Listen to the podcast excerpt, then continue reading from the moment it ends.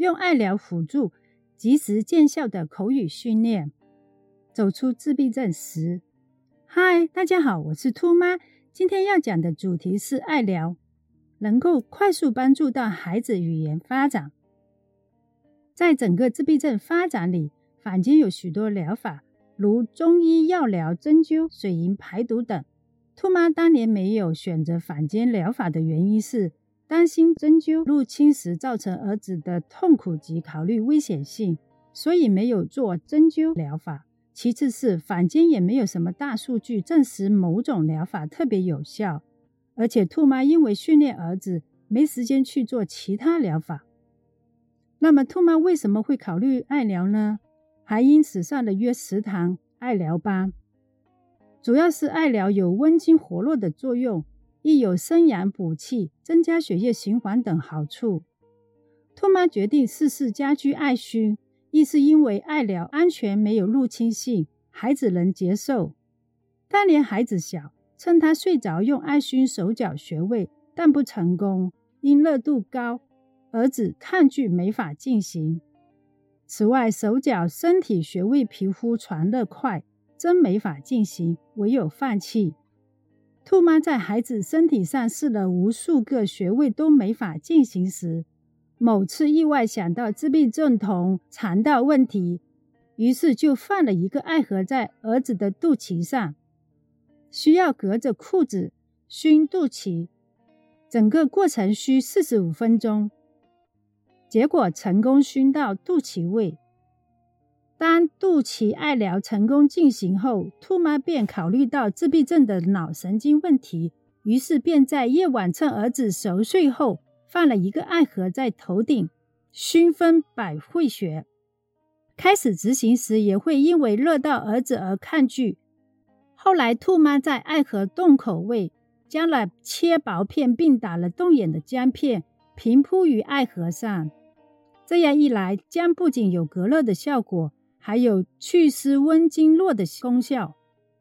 难得的是，儿子开始不抗拒，安然接受，也不影响睡眠。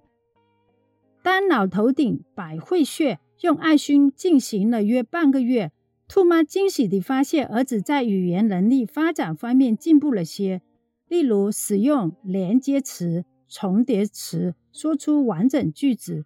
在儿子两岁半到四岁期间，兔妈每晚趁他熟睡时进行头顶百会穴熏。后来，当他五岁多时，经常自行拿掉。兔妈见他的语言能力发展尚好。就再也没有持续做，但偶尔也会在儿子午睡时，趁他熟睡偷偷做爱熏。爱疗具体操作如下：一、购买爱盒；二、准备姜片，切薄片，用叉打洞眼；三、点燃艾条，放在艾盒内，盖好盖子。之后将打好洞眼的薄姜片平铺在艾盒有洞的一面上，接着套上毛绒套。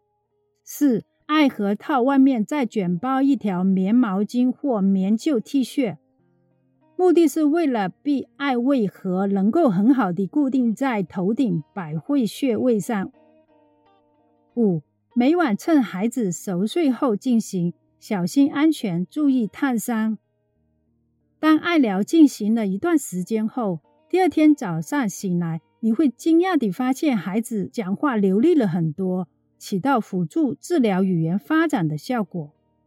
兔妈孩子在进行爱熏的头一两个月，鼻子打喷嚏时会打出一些黄色浓痰，之后越来越少，结果第二个月是白色痰，约第三个月正常，再没有痰。家长亦需要考虑，若孩子有鼻敏感问题，就需要咨询中医师。